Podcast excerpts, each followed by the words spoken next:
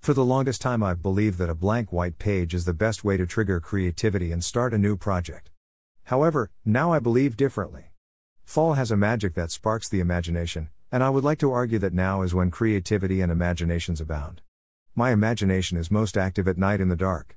I imagine every possible monster or creature that could possibly be waiting for me to come close enough to snatch up. In the dark. Darkness triggers my creativity.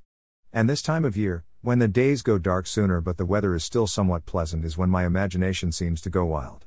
In a previous post, I talked about the two words that generate creativity what if? Having that question and potential is just like darkness, the suspense encourages possibilities.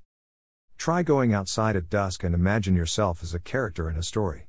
Look around, what is about to happen to you as a character? What potential problems do you see? What are the emotions and ideas that come to you? Change of scenery. Leaves changing color offer a new backdrop, and hint at a magic force that brings possibilities.